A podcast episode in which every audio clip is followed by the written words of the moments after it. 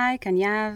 אז השיט שלנו לפרק הזה ולעוד כמה פרקים הוא שהייתה לנו תקלה טכנית שגרמה לבעיה בסאונד, אבל עשינו מה שיכולנו כדי לשפר את זה כמה שאפשר, ואנחנו מבטיחות שאנחנו על זה, ולהבא האיכות תהיה הרבה יותר טובה ונחזור לכל הערב שכל כך התגעגעתם אליו.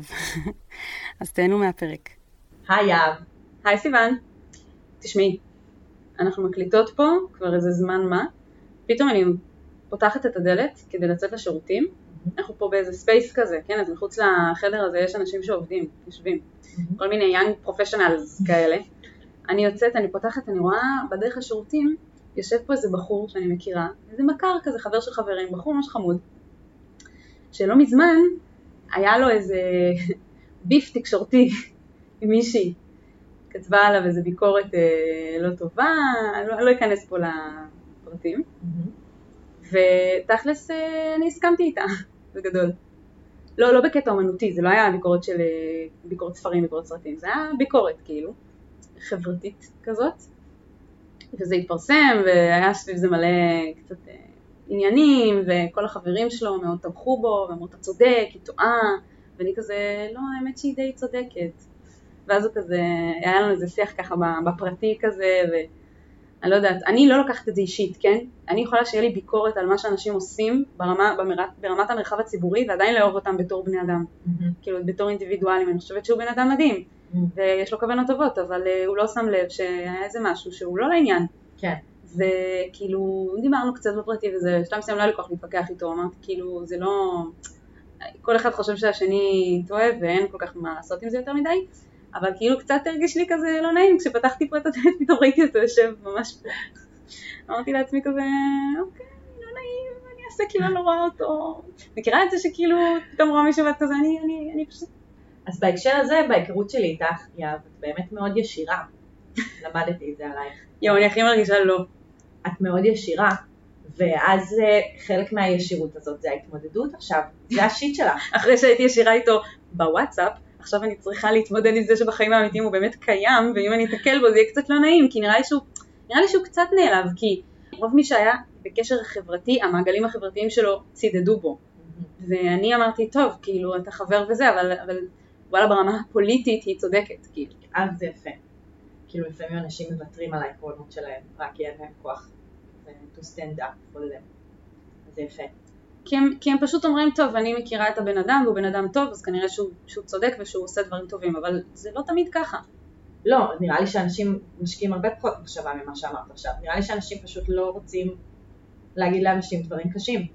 כן, וגם הפוך אגב, לפעמים יש מישהו שאת לא מכירה, אבל קרה איזה משהו ציבורי טוב, ויש לך ביקורת על זה כאילו ברמת הדעות שלך, אז את מבקרת את מה שהוא עושה, ואת לא מכירה אותו אישית, ואז אם יום אחד את תתקלי בו ברמה האישית, אז כאילו, כשיצא לכם להכיר, אז כבר מראש יש לך כאילו דעה לא טובה עליו בתור בן אדם.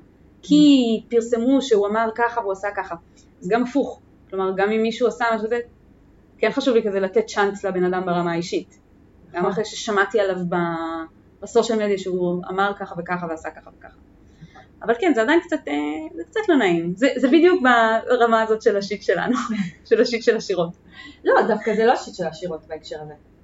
בעיניי זה שיט של סוג הבן אדם שאת בוחרת להיות, ואיזה מחירים את משלמת ביחס לזה. כי זה מחיר, זה מחיר להיות אקטיביסטית, זה מחיר לעמוד מאחורי האמת שלך, זה מחיר לנסות לשנות מציאות. כן, וזה תמיד גם איזה, צריך למצוא את האיזון בין להגיד לאנשים שאתה אוהב, מה אתה באמת חושב עליהם ועל פועלם, בצורה שהיא מצד אחד מכבדת, ואני עדיין אוהבת אתכם, ומצד שני, אבל וואלה, כן, כאילו, יש פה איזה עניין, יש פה איזה בליינד ספוט, וכזה, אתם עשיתם טעות, אז כאילו, ואני רוצה להגיד לכם את זה, ואני רוצה שתקחו את האחריות. ואיך את יוצאת לא ביקורת, כאילו, איך את יוצאת לא כזה שיפוטית, וזה, לא ביץ'. כן, אני תמיד, המטרה שלי היא לא לצאת שיפוטית, ואני כל הזמן רואה את זה לנגד עיניי, בגלל שאני מרגישה שהדיפולט שלי הוא שאני סופר שיפוטית, אז אני כל הזמן כזה, אז רק לא להיות יותר די שיפוטית, אז רק רגע לעדן פה, לעדן שם, להיות עמדה פה, להיות... זה העבודה שלנו מאחורי הקלעים, שתדעו. כן, אני אומרת דברים מאוד מאוד בוטים, ואז סיוון כזה, יהב, זה לא אמפתי, מה שאמרת עכשיו, זה לא יפה, תגידי את זה קצת יותר נחמד. וכאילו בטח מלא אנשים בחיים שלך תופסים אותך בתור כזה, הדבר הכי עדין. כן, כן, זה מצחיק, כי זה אחרי הרבה מאמץ שלי. זה כבר אחרי עידון הרב שלך. כן, כן, בתוך המוח שלי יש מלא ארס. על כן לפעמים יש אנשים שקוראים לי יהב ארז. יהב ארז? כן. אוקיי. לא הבנת את הבדיחה? לא. כי זה כמו יהב ארז. אוקיי. יפה, יפה. סיוון לא אכלה מספיק, כנראה היום. לא. כן, המוח שלי הבנת את הבדיחה? כן, גם אכלתי מלא שוקולד ועכשיו שלי נפילת סוכר. יפה מאוד. כן. קיצור, זה המצאה שלי יהב ארז. זה קצת פשוט הומור עצמי, אבל חברים הקרובים מכירים את יהב ארז. רק בפניהם אני מוציאה אותה החוצה. כן. אז יהב, רוצה לשמוע את חוקי הפורמט שלנו? כן, כן, מאוד. בכל פרק אנחנו מציגות כמה סיפורים אמיתיים של אנשים שכתבו לנו על סוגיות מהחיים עצמם. אנחנו מנתחות את המצב, נותנות תובנות משלנו לעניין, ומייעצות מה לדעתנו אפשר לעשות. נתחיל? נתחיל. אני ממש צריך את זה. אני ממש צריכה את זה. מה אני יכול לעשות במצב כזה?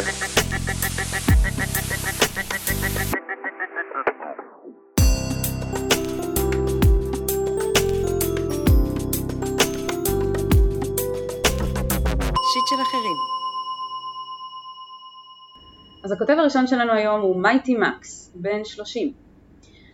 הוא אומר, היי לכן. היי גם לך. אני אוהבת שהם נחמדים בהתחלה. היי. אז היי לכן. אני וחבר טוב שלי מגיעים ממעגל שבו הדינמיקה תמיד הייתה מאוד תחרותית ומצ'ואיסטית בתור בני נוער, כמו שהרבה קבוצות בנים נוטות להיות. לאחר חיכוכים רבים ומצבי לחץ, הגענו למצב שהתפצלנו מהמעגל הזה ובנינו סוג של מעגל משלנו. עד היום הוא אחד החברים הכי טובים שלי. כך עברו להם כמה שנים, עד שהוא עבר לעיר מרוחקת כדי לגור עם מוריו המבוגרים, לעבוד הרבה ולתמוך בהם כלכלית. מעשה טוב לב שמאפיין אותו מאוד. עם השנים הוא מצא את עצמו נסגר בלופ כזה של עבודה בית, עבודה בית. הוא בעיר בה הוא לא מכיר אף אחד, והוא לאט לאט קמל. הוא מעיד על דיכאון מינורי, ולעיתים מעבר לזה. הוא לא רוצה לשבת עם האנשים מהעבודה, אולי הוא מפחד להיכנס לעוד מעגל חברתי שיכול לפגוע בו. הוא היה במערכת יחסים עם מישהי לא מזמן, היחידה מאז שעזב לגור מוריו, אבל מאז שזה נגמר הוא הפסיק להאמין שיש לו מה להציע למישהי. אני גר רחוק, אין לי אוטו, אין לי כסף, הוא לא מוכן להקשיב כשאני אומר לה שיש בו כל כך הרבה מעבר לשטויות האלה. השאלה שלי היא כזו, ברור לי שהאדם צריך להעריך את עצמו יותר, ובד בבד להיות בסביבה של אנשים שמעריכים אותו באמת. אבל איך מנערים את כל מה שמפריע לו, להאמין שמגיע לו, ובאמת לרצות את זה ולפעול לכיוון הזה? וואו, איזה חבר טוב, וגם כאילו יש משהו בכתיבה שלו שזה מאוד מאוד ברור שהוא מאמין ואוהב את החבר הזה. אין כאן בכלל, כאילו היו כל מיני פניות כזה של, כאילו לא נעים לי ממנו, אני לא רוצה להשאיר אותו לבד, זה מאוד מאוד ברור שהוא אוהב אותו, והוא רואה את כל הפוטנציאל הגולמי שיש בחבר הזה, ושזה רק עניין של כאילו... איך אני עוזר לו. כן. כן, אתה מהמם והלוואי ולכל אחד היה חבר כמוך. ממש, בגדול. תראה, יש אנשים שפשוט לא רוצים שיהיה להם טוב, לעצמם. מי שאוהב אותם רוצה שיהיה להם יותר טוב, אבל הם לא. וזה קצת נשמע כמו המצב פה. ולפעמים צריך לדעת לשחרר, לדעתי. כי חילו מסכימה איתה. אז רגע, hear me out. אני חושבת שהעיקר זה שתדאג שהוא יודע שאם הוא אי פעם ישנה את דעתו, שאם הוא אי פעם יגיד, תשמע, אני צריך עזרה, אני רוצה לצאת מהמצב שלי, ואני באמת רוצה כאילו לשפר את החיים שלי, תעזור לי, אז אתה תמיד תהיה שם בשבילו אם הוא יצטרך, וכאילו, אם הוא ירצה לצאת יום אחד מהקונחייה, הוא יודע שאתה תהיה שם בשביל לתמוך בו, וזאת החברות הכי טובה שאתה יכול להציע לו כרגע במצב הנוכחי, וזה המון. כאילו, רק הידיעה שאכפת לך, ואם הוא ירצה, אז יהיה לו את היד הזאת להאחז בה, זה באמת, באמת, כאילו, כל עוד אתה let him know, מה שנקרא, שזה המצב, זה כבר עשית המון. נכון, אז אנחנו מסכימות עם הדרך, כי באמת הדבר שאני הכי חושבת שהוא משמעותי זה, שהוא שם בשבילו, הוא לא מרפא, הוא לא נבהל. נכון. הוא לא נבהל מהדיכאון שהוא מתאר שהחבר שלו נמצא, אפילו שזו אנרגיה שואבת. כן, אבל זאת הסיבה שאני חושבת שלפעמים צריך לשחרר, כי לפעמים, ואני מאוד מזדהה, I get wrapped up כאילו בשיט של חברים שלי, ואכפת לי כל כך ממה שעובר עליהם ומהשיט שלהם, שזה הופך להיות השיט שלי, ואני מרגישה מעמסה על זה שלהם רע. הם נשארים ברע שלהם, כי הם לא באמת רוצים לצאת, אבל אני, קשה לי שהם נשארים ברע שלהם. אז במקביל לזה שהוא דואג לחבר שלו, הוא צריך גם להיות בסלף קר. לדאוג לעצמו. כן, צריך, זה נוכחות. הוא זה מייטי מקס, כן. כן, כאילו הנוכחות של מייטי, זה לא אומר ביטול עצמי. זה לא אומר שהוא מפסיק לדאוג לעצמו בתוך הסיטואציה, זה לא, כאילו יש תמיד סיכון לשחיקה, אבל א', לא נשמע שהוא מועד לשם, וב' מה שאמרת שהחבר לא רוצה להשתנות וזה, למה אני לא מסכימה? כי נשמע, כשאנשים נמצאים בדיכאון, ונשמע שהוא אפילו מעיד על עצמו, אז יש איזושהי פסיביות שלא מאפשרת לצאת מהמצב. בדיוק, כלומר זה לא ממש בחירה שלו, זה לא שהוא בוחר להיות במקום הזה. שוב, אני לא מדברת, הוא כזה, הוא במצב רוח רע. כן, הוא בקמילה, זה ממש מילה טובה. זה לא נשמע שהוא בכלל, כאילו זה לא נשמע שהוא במצב רוח רע, זה נשמע שהוא בקונדישן, כאילו שהוא נמצא באיזשהו מצב, למה את עושה את המצב? אני לא יודעת, תראי, הוא לא באמת קיבל איזה אבחון, זה התפיסה של... אז מה? אני לא יודעת מה זה אומר דיכאון, אוקיי? אני ראיתי את זה אל מול עיניי בעבר, יש דבר כזה. אבל לא כל פעם שמישהו קמל ולא טוב לו בחיים, זה אומר שהוא בדיכאון קליני. מבינה? כלומר, יכול להיות, הוא גם אומר שהוא עבר לעיר אחרת כדי לתמוך בערוץ שהוא כלכלית, מעשה טוב לב שמאפיין אותו מאוד. נשמע לי שהבחור ההוא, החבר הזה, הוא selfless, הוא כל הזמן דואג לאחרים ולא דואג לעצמו, וזה בעצם הבעיה שלו, ועכשיו הוא רוצה לדאוג לו, כי הוא רואה שהוא לא דואג לעצמו. אבל התשובה ל... אתה לא דואג לעצמך, חבר טוב ויקר שלי, היא לא, אז אני אדאג לך, אלא אתה צריך לדאוג לעצמך. כמו שמייטי מקס צריך לדאוג לעצמו, אז התשובה היא לעזור למישהו אחר, לעזור לעצמו. מבינה מה אני אומרת? חד משמעית, מסכימה איתך. פשוט אני אומרת, אם הגישה תהיה טוב, כאילו, זה אשמתו, הוא פשוט לא רוצה לעזור לעצמו. כן, זה לא עניין של אשמה, אבל... אוקיי, אז זה כאילו העניין. זה לא נשמע שהוא לא רוצה לעזור לעצמו, זה נשמע שהוא נמצא בלופ. ואת אמרת את הדבר בעיניי הכי משמעותי. כאילו, דיכאון זה כמו להיות בתוך ענן וסערה. וכשאתה בתוך ענן וסערה, אתה לא יכול להאמין שאי פעם כאילו תזרח השמש. כאילו תצא השמש מהעננים ויהיה חם ויהיה נעים, וכאילו אתה בכלל לא יכול לדמיין את זה. והתפקיד של מייטי זה פשוט להזכיר לו שהשמש לא תזרח. ויותר מזה, הוא כאילו מייטי רואה את השמש ברקיעה, כי הוא רואה בו את כל הדברים היפים שהוא רואה בו. אז אין דבר יותר מדהים מלהיות החזאי, שכזה... דני רוב.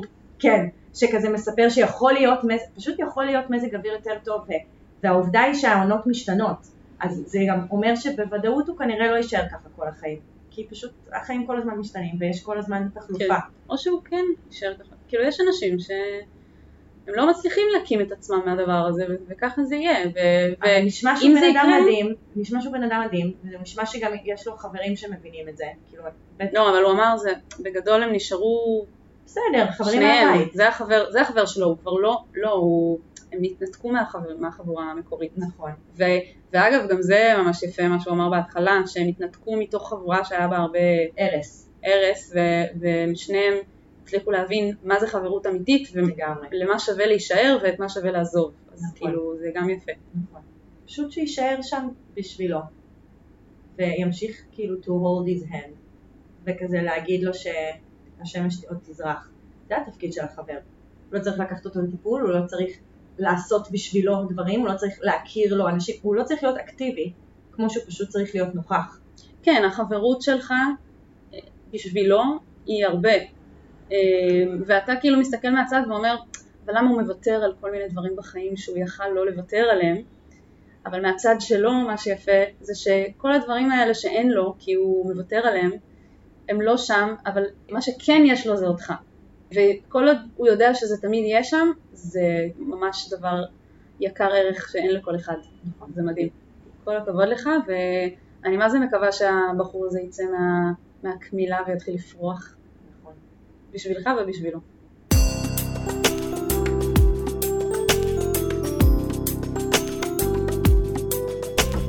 שיט של אחרים. מילה קוניס, בת 28. אני בזוגיות מזה מספר שנים עם בן זוג מדהים, אשטון קוטשר. יואו. שאני אוהבת ורואה את עצמי לגמרי איתו בעתיד הרחוק. אני גם רוצה להיות עם אשטון קוצ'ר, ואני גם רוצה לראות כמו מילה קוניס. וואי, חלום. לפני כמה זמן מישהי התחילה איתי ונדלקתי. זה עורר בי פנטזיות וסקרנות לחוות חוויה מינית עם אישה. זה עבר לי בראש בעבר, אבל לא ממש בעוצמות האלו. משהו בה משך אותי ממש. שיתפתי את בן הזוג שלי והוא היה מקסים והכיל את זה. פילטטנו, היה טיזינג וצפיות, ונהניתי מלהרגיש שוב תחושת התרגשות של התחלה. זה הגניב אותי, אין מה לעשות. בלתי אפשרי לייצר חוויה כזאת בתוך קשר ארוך. הערה שלי, אפילו עם אשטון קוצ'ר. בסוף זה לא קרה מסיבות שלה בכלל. מאז אני כל הזמן בפנטזיות ומחשבות על להתנסות עם מישהי. הסקס עם בן הזוג הרבה פחות מרגש אותי, ואני מרגישה קצת אובססיבית לזה שזה יקרה. בן הזוג הכיל את הסיטואציה, כי היא כביכול נקרתה בדרכי, אבל לפעול באופן אקטיבי כדי למצוא מישהי, לא בטוחה איך הוא יכיל את זה. אני מרגישה לא בנוח עם התחושות מולו, כאשר הוא מסופק ומבסוט לגמרי. מצד שני, יש לי צרכים אחרים. אני מנסה למצוא איך לממש את המחשבות שלי מבלי לפגוע בו בדרך, וגם להצליח לשמור על עצמי ועלינו מבלי לאבד איזון ואף את הטוב שיש לנו. איך הייתן ממליצות לשקף את התחושות מולו? איפה מכירים בנות שנמצאות בראש דומה? בתכלס, עדיף בנות שנמצאות בזוגיות בסטטוס דומה ולא בטינדר. טוב, מילה יקירתי, קודם כל הלוואי והייתי מילה קוניס ובן זוג שלי היה אשטון קוצ'ר, אז קודם כל היי פייב לך, כל הכבוד. ודונה הייתה מתחילה איתי. וואי, בדיוק. יום, לא חשבתי על זה. זה מעולה. טוב, עכשיו לענייננו, אם את לא בטוחה איך הוא יגיב למשהו, אולי תשאלי אותו. כאילו, באמת. שאלת, אם את לא בטוחה, אז תשבו ותדברו על זה. יש פה משהו שהוא ללא ספק, אי אפשר להמשיך to pursue, איך אומרים? את לא יכולה להמשיך להגשים את ה... או לנסות להגשים את הפנטזיות שלך, עד שאת לא באמת יושבת איתו לשיחה שאתם מדברים על הדברים. אז אם את לא יודעת איך הוא מרגיש לגמרי, כנראה שלא עשיתם את השיחה הזאת עדיין. היא צריכה לקרות. נכון, היא צריכה לקרות. וגם, א', יכול להיות שהיא תקרה ולא ישתנו הדברים, כי כזה...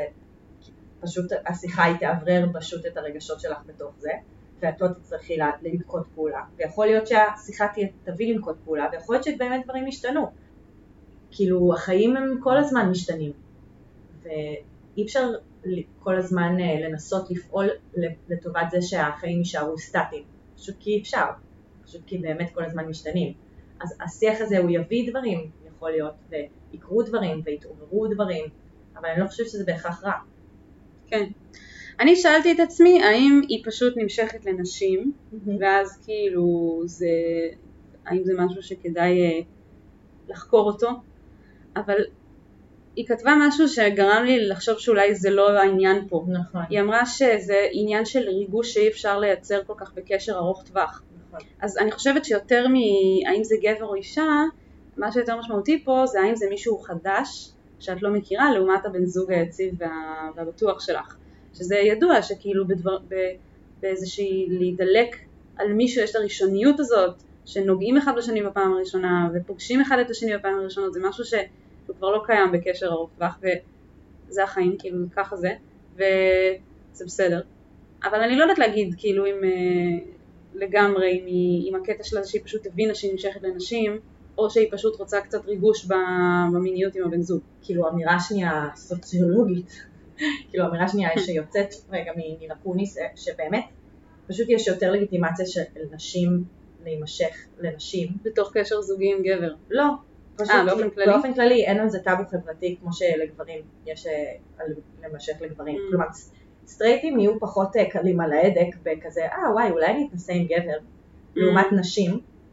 ודווקא בהקשר של זוגיות הטרוסקסואלית, אז יש משהו פחות מאיים בלהיות עם אישה, כי כאילו כרגע היא לא תופסת נשים, וגם כנראה שגם הבן זוג שלה לא תופס נשים כמושא שמאיים על הזוגיות שלהם.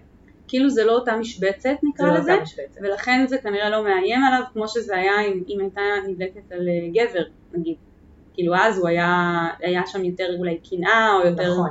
אני אומרת את זה כי זה בדרך כלל ככה, הרבה גברים, נגיד, יגידו, הגברים סטרייטים יגידו, לא מפריע לי אם הבת זוג שלי תהיה עם אישה, אבל אני בחיים לא אתן להיות עם גבר אחר.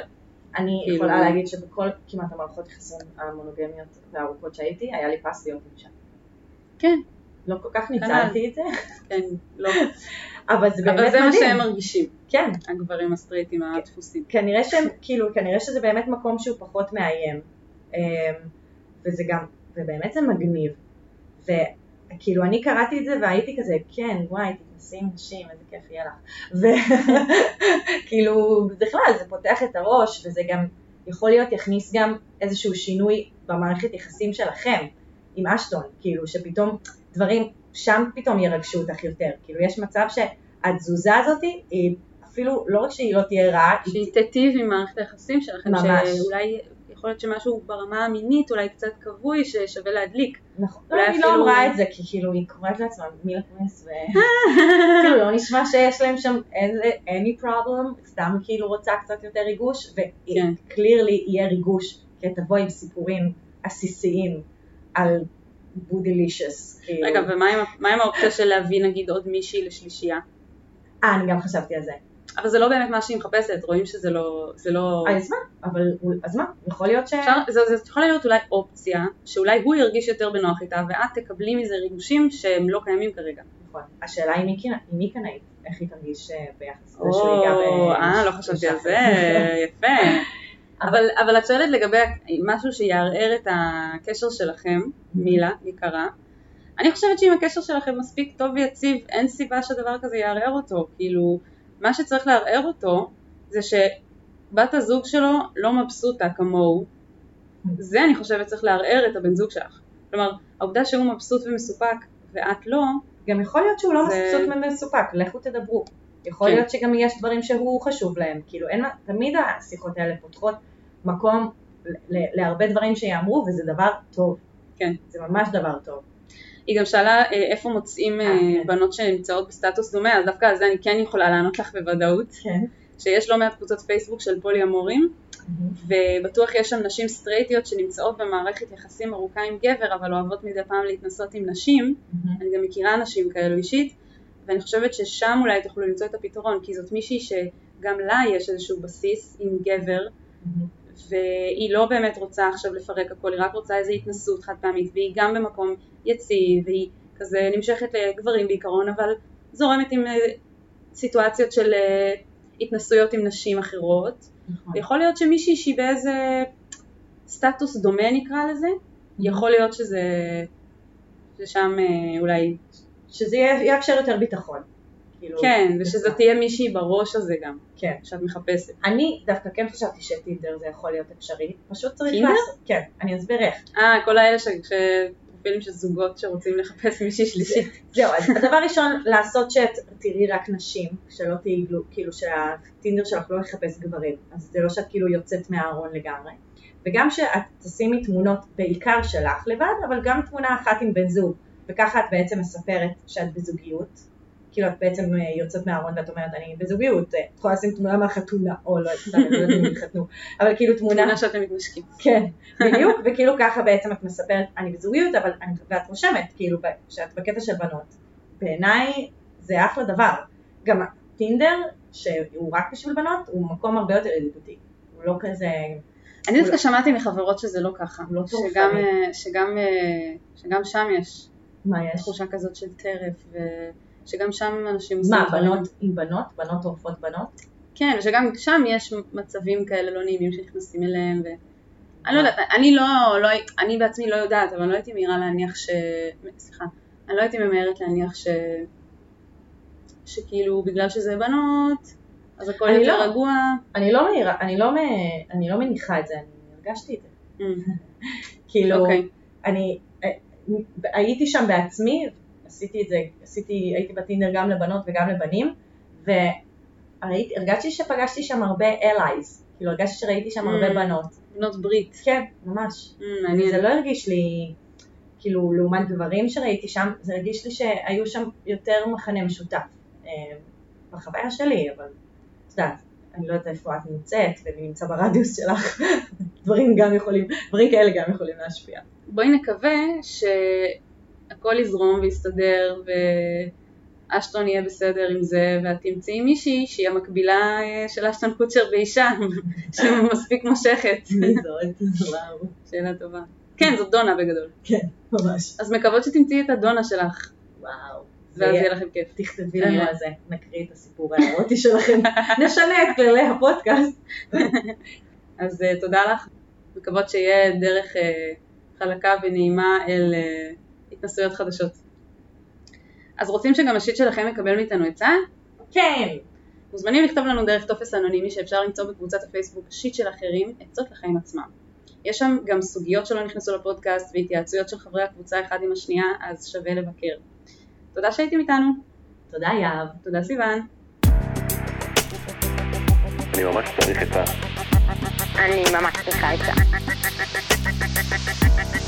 מה אני יכול לעשות במצב כזה?